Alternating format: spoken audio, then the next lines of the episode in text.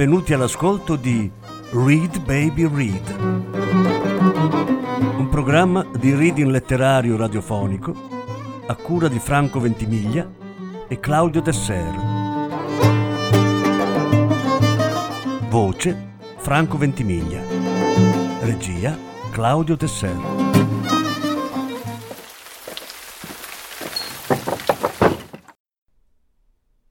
Milan Kundera Tre racconti dalla raccolta Amori ridicoli. Lettura in sette parti. Settima parte.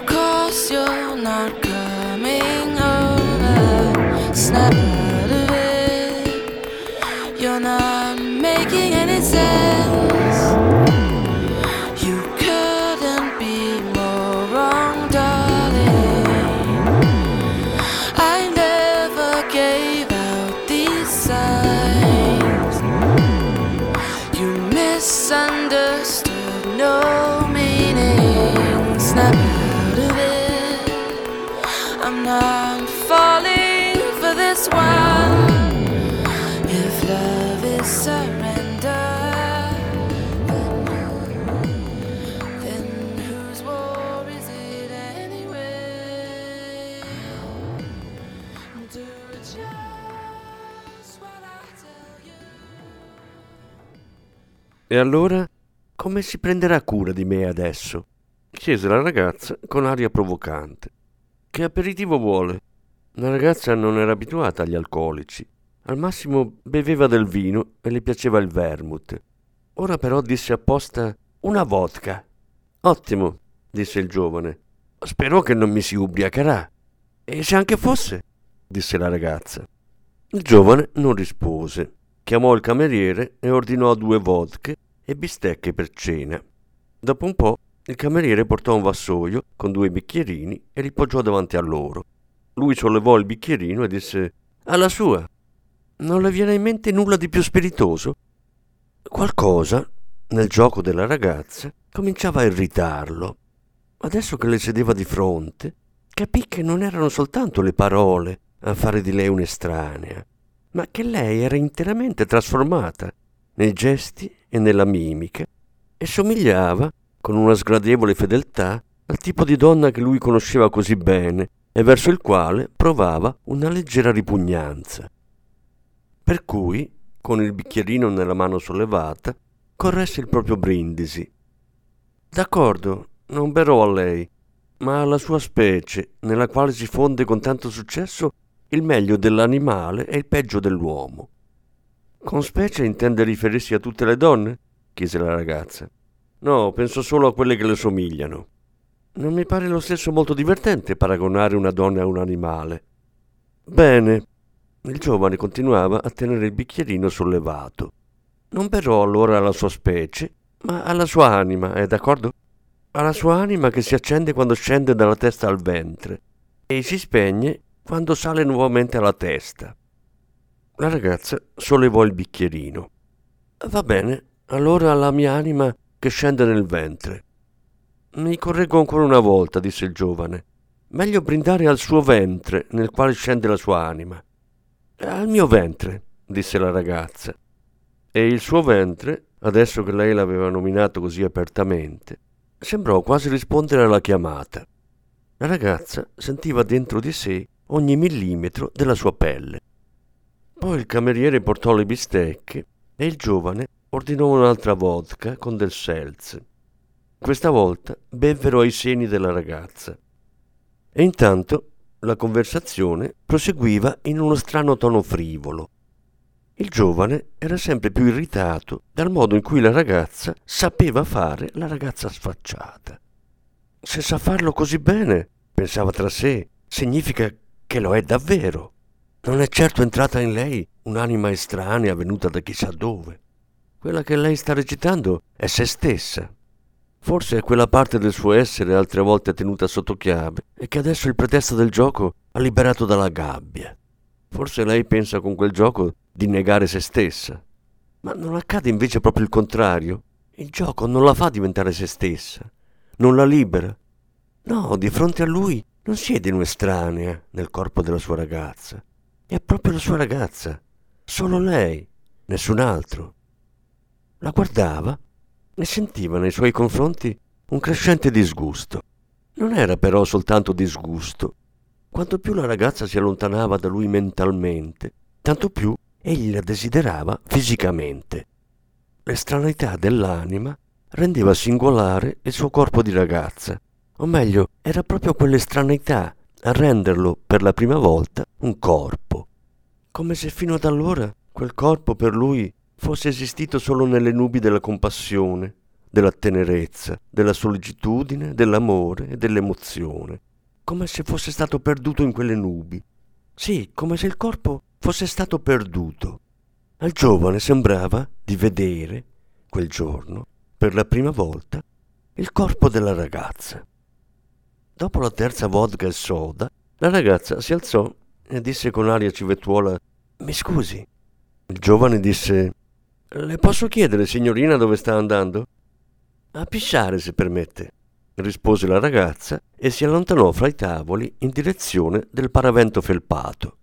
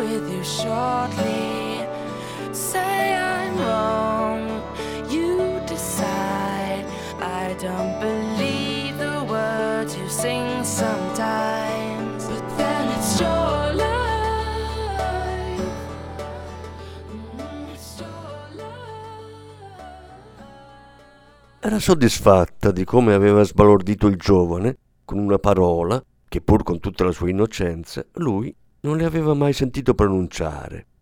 Nulla le sembrava più in carattere con la donna che stava recitando dell'accento civettuolo posto su quella parola. Sì, era soddisfatta, era di ottimo umore. Quel gioco l'entusiasmava. Le faceva provare qualcosa che fino ad allora non aveva mai provato.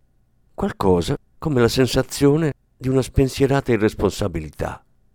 Lei, che aveva sempre avuto paura di ogni passo che stava per fare, all'improvviso si sentiva del tutto sbloccata. Quella vita estranea in cui si era venuta a trovare era una vita senza pudore, senza determinazioni biografiche, senza passato e senza futuro, senza impegni. Era una vita straordinariamente libera. Essendo un autostoppista, la ragazza era autorizzata a fare tutto. Tutto le era permesso. Dire qualsiasi cosa, fare qualsiasi cosa, provare qualsiasi cosa. Attraversò la sala consapevole di essere osservata da tutti i tavoli. Anche questa era una sensazione nuova che lei non conosceva. Gioia indecente di avere un corpo. Fino ad allora non era riuscita dentro di sé a liberarsi interamente della quattordicenne che si vergognava dei propri seni e che provava un senso di spiacevole indecenza al pensiero che sporgevano visibilmente dal corpo. Era sì orgogliosa di essere bella e ben fatta, ma quel suo orgoglio era sempre immensamente corretto dal pudore. Capiva che la bellezza femminile funziona soprattutto come richiamo sessuale e ciò le dava una sensazione poco piacevole. Desiderava che il proprio corpo si rivolgesse soltanto all'uomo che amava. Quando in strada gli uomini le gettavano occhiate al seno, le sembrava che in quel modo devastassero anche una parte della sua segreta intimità, che apparteneva solo a lei e all'uomo amato. Adesso però era un autostoppista, una donna senza destino. Era sciolta dal tenero legame del suo amore e cominciava a prendere intensamente coscienza del proprio corpo. Lo sentiva con tanta più eccitazione quanto più erano estranei gli occhi che lo osservavano. Mentre passava accanto all'ultimo tavolo, un tale, un po' alticcio, volendo mettersi in mostra come uomo di mondo, le si rivolse in francese. Combien, mademoiselle? La ragazza capì. Si drizzò tutta, gustando ogni movimento delle sue anche. Sparì dietro al paravento. Era tutto uno strano gioco. La stranezza era ad esempio nel fatto che il giovane, pur immedesimandosi a meraviglia nella parte del guidatore sconosciuto, non cessava di vedere nell'autostoppista la sua ragazza. Ed era proprio questo a tormentarlo.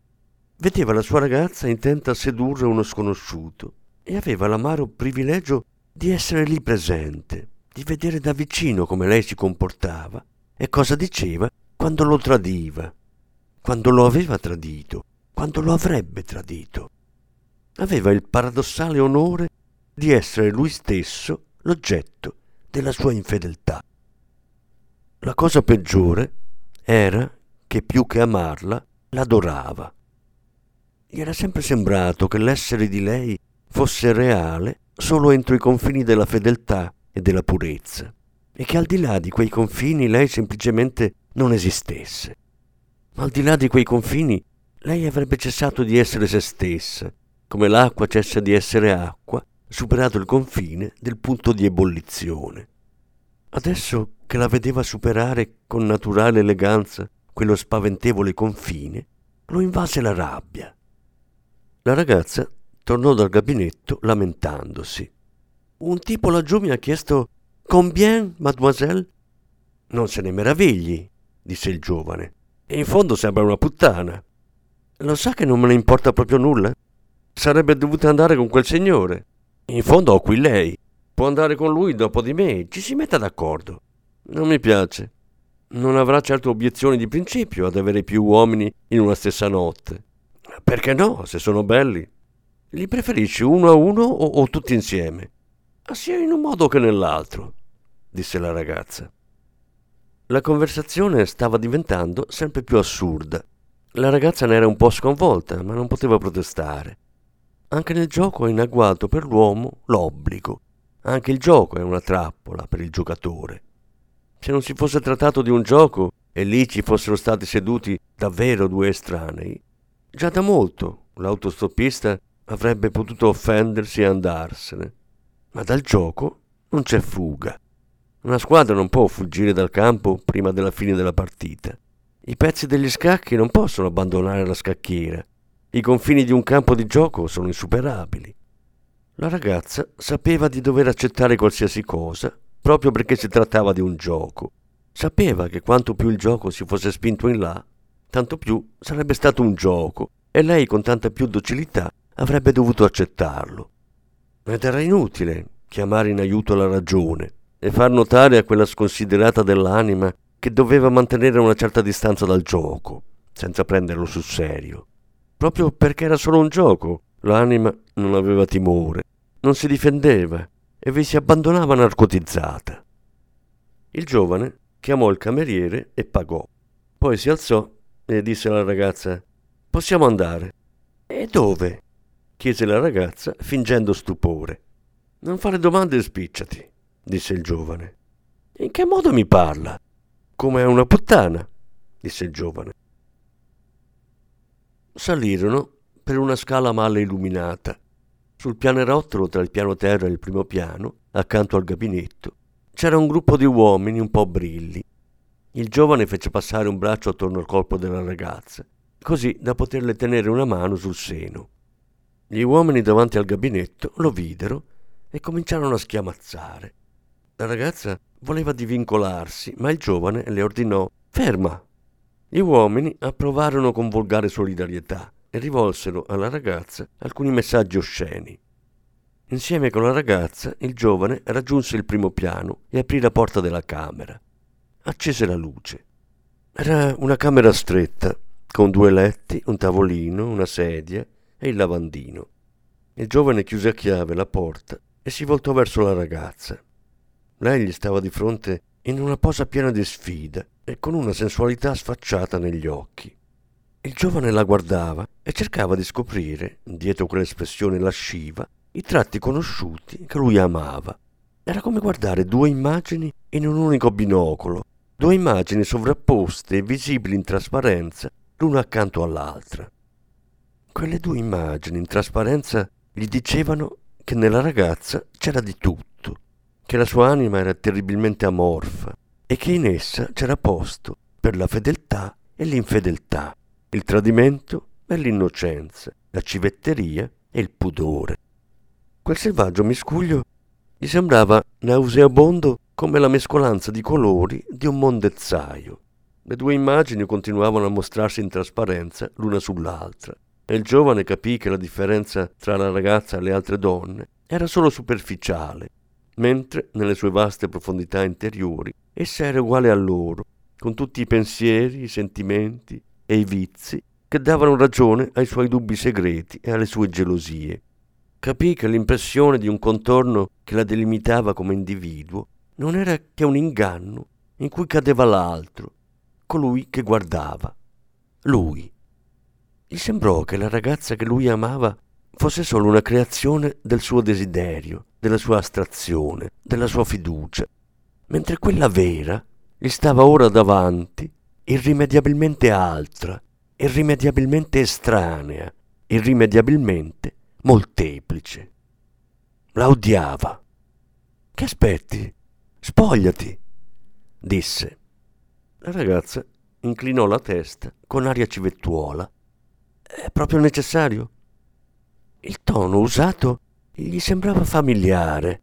Gli sembrava che qualcosa del genere gliel'avesse detta tanto tempo fa un'altra donna, ma non sapeva più chi. Desiderava umiliarla, non l'autostoppista, ma lei, la sua ragazza. Il gioco si confondeva con la vita. Il gioco col quale voleva umiliare l'autostoppista era diventato ormai un pretesto per umiliare la ragazza.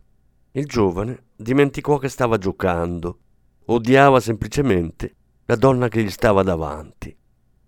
Fissandola, tolse dal portafoglio una banconota da 50 corone. Gliela tese. Basta? La ragazza prese le 50 corone. Non mi considera poi tanto.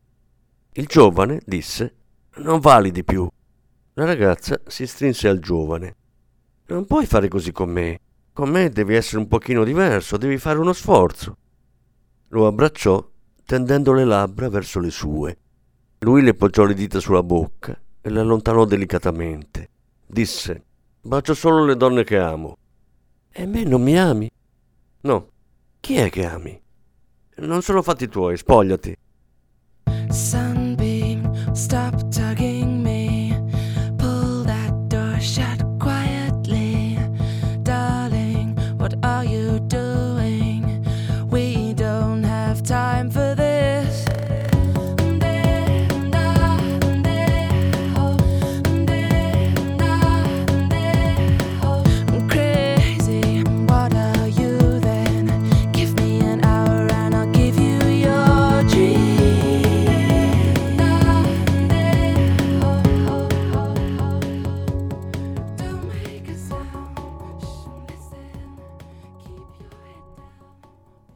si era mai svestita in quel modo.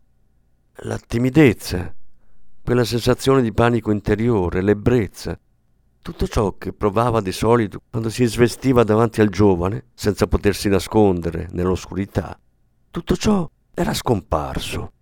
Stava lì davanti a lui, sicura di sé, sfrontata, in piena luce, e curiosa di sapere da dove le venissero tutto a un tratto i gesti, fino da loro sconosciuti, con i quali si spogliava ora, lenta ed eccitante. Sentiva i suoi sguardi e si toglieva silenziosamente ciascun capo di vestiario e assaporava i singoli stadi della denudazione. Poi però rimase di colpo completamente nuda davanti a lui. Pensò che ormai il gioco era finito, che abbandonando i vestiti aveva abbandonato anche la simulazione e adesso era nuda, adesso era se stessa e il giovane adesso le si sarebbe dovuto avvicinare per compiere quel gesto che avrebbe annullato ogni cosa, un gesto al di là del quale ci sarebbero state solo le loro più intime tenerezze. Nuda, davanti al giovane, di colpo smise di giocare. Si scoprì in imbarazzo e sul suo viso apparve un sorriso che apparteneva davvero soltanto a lei, timido e confuso. Solo che il giovane non le si avvicinò e non annullò il gioco. Non scorse il sorriso intimamente noto. Davanti a sé vedeva soltanto il bel corpo estraneo della propria ragazza, una ragazza che odiava. L'odio aveva ripulito la sua sensualità da ogni residuo di sentimento. La ragazza voleva avvicinarglisi, ma lui le disse Sta ferma dove sei, voglio vederti per bene. Adesso desiderava soltanto trattarla come una puttana a pagamento. Solo che il giovane non era mai stato con puttane a pagamento e la loro immagine gli era mediata solo dalla letteratura e da quello che aveva sentito raccontare. Si rivolse quindi a quelle immagini e la prima che vide fu una donna con la biancheria intima nera e le calze nere, che ballava sul coperchio lucido di un pianoforte. Nella cameretta d'albergo non c'era un pianoforte, c'era solo un tavolino appoggiato alla parete, non grande, coperto da una tovaglia di lino. Ordinò alla ragazza di salirci sopra. La ragazza fece un gesto supplichevole, ma il giovane disse Sei stata pagata. Quando la ragazza riconobbe nello sguardo quell'inflessibile invasamento, si sforzò di continuare il gioco, anche se ormai non poteva e non sapeva più farlo. Con le lacrime agli occhi salì sul tavolo. Il ripiano era grande al massimo un metro per un metro e una gamba era un po' più corta delle altre. In piedi sul tavolo la ragazza provava un senso di instabilità. Il giovane però era soddisfatto della figura nuda che adesso si ergeva sopra di lui e la cui pudica eccitazione non faceva che citare il suo dispotismo. Voleva vedere quel corpo in tutte le posizioni e da ogni lato, così come si immaginava che l'avessero visto e l'avrebbero visto anche altri uomini. Fu volgare e lascivo. Le diceva parole che la ragazza non gli aveva mai sentito pronunciare in vita sua. Lei voleva ribellarsi, voleva fuggire da quel gioco. Lo chiamò per nome, ma lui le ordinò immediatamente di star zitta, perché non aveva il diritto di rivolgerglisi con tanta familiarità. E così alla fine, confusa in preda a un pianto interiore, lei gli ubbidì, si chinò in avanti e si accovacciò secondo i desideri del giovane, fece il saluto militare e di nuovo agitò i fianchi in un twist. Fu allora che un movimento un po' più brusco le fece scivolare la tovaglia da sotto il piede e per poco non cadde. Il giovane la prese e la trascinò sul letto. Si accoppiò con lei. La ragazza era contenta al pensiero che almeno adesso quel gioco infelice sarebbe finalmente terminato e loro due sarebbero tornati nuovamente così com'erano, col loro amore. Accennò a sfiorarlo con le labbra, ma il giovane le allontanò la testa e ripeté che baciava solo le donne che amava. Lei scoppiò in un pianto dirotto ma nemmeno il pianto le fu concesso, perché la rabbiosa passione del giovane stava conquistando a poco a poco anche il suo corpo, e il corpo fece poi tacere il lamento della sua anima. In breve sul letto ci furono, uno di fronte all'altro, due corpi perfettamente fusi, sensuali ed estranei l'uno all'altro. Quello che ora accadeva era proprio ciò che la ragazza per tutta la vita aveva maggiormente temuto ed evitato con angoscia, fare l'amore senza sentimenti e senza amore. Sapeva di aver superato ormai il confine proibito, oltre il quale si muoveva senza più alcuna riserva e con una partecipazione totale. C'era solo da qualche parte, lontano, in un angolo della sua coscienza, il terrore per non aver mai provato tale e tanto piacere come questa volta, al di là di quel confine. Poi finì tutto il giovane si tirò su dalla ragazza e allungò la mano verso il filo che pendeva sul letto. Spense la luce. Non voleva vedere il viso della ragazza. Sapeva che il gioco era finito, ma non aveva voglia di tornare all'abituale rapporto con lei. aveva paura di quel ritorno. Adesso stava disteso al buio accanto alla ragazza, disteso in modo che i loro corpi non si toccassero. Dopo un po' udì un singhiozzare sommesso. Timidamente la mano della ragazza sfiorò con un gesto infantile la sua mano. La sfiorò, si ritrasse, la sfiorò ancora e poi si sentì una voce supplichevole e singhiozzante che lo chiamava col nome della loro intimità e gli diceva Io sono io, io sono io. Il giovane taceva, immobile, rendendosi conto della triste vacuità dell'affermazione della ragazza, che definiva una cosa ignota per mezzo della stessa cosa ignota.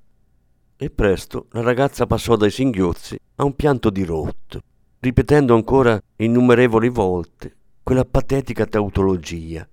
Io sono io, io sono io, io sono io. Il giovane cominciò a chiamare in aiuto la compassione. Dovette richiamarla da lontano perché lì vicino non c'era, per riuscire a calmare la ragazza. Avevano davanti ancora 13 giorni di vacanza.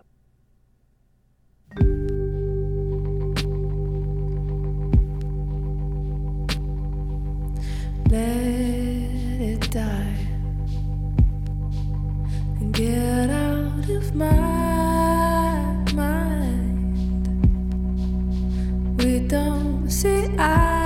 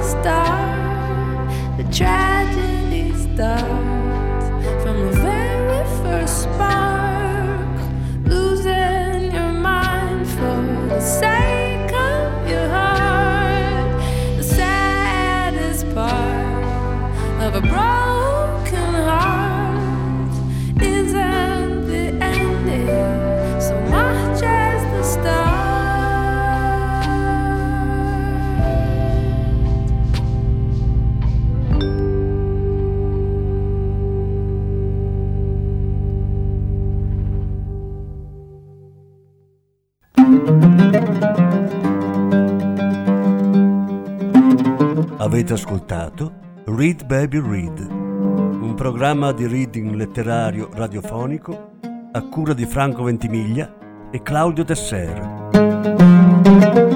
Grazie per l'ascolto, alla prossima settimana.